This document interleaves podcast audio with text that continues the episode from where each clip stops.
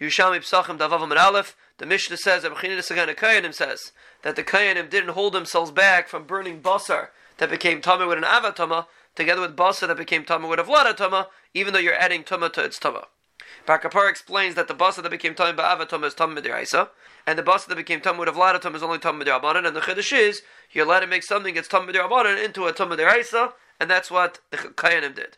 Rabbi says they're both dealing with their ISIS, and the chiddush is that we're talking about that one of them is a shlishi, it touched a sheni, and the other one is a rishon because it touched an av. So you're burning a shlishi together with a rishon, even though you're making a shlishi into a sheni, it's also mutter. The Gemara makes a brisa that Beishamai holds you're not allowed to burn pigel together with basar tamim, it still holds you could.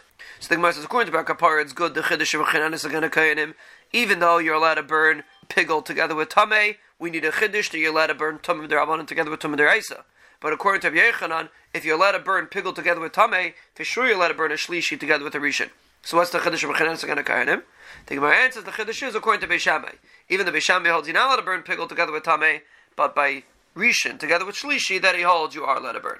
The Gemara asks according to Bar Kapara, we see that six fakis that are olam abanan you don't have to burn, and in usha they're misakin you should burn them. Rabbi Chanis is going before usha, so in his days a derabbanan you didn't have to burn. So how could he explain? The Mishnah is talking about derabbanan.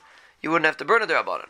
The Gemara explains we're talking about kleis chuchis, where there you would have to burn. That's the Gemara assumed. But the Gemara asks that we put them together in the brisa that they were geyser tuman eretz and kleis chuchis. Just like eretz amim, you don't burn. Kleis chuchis also you wouldn't burn if it touched uh, taharis. So the Gemara says that's gufo the machlekes. Rabbi Yossi holds that eretz amim you don't burn, but kleis chuchis you do and the one that has the kasha held that you are are toile on kles chuchas, you don't burn them.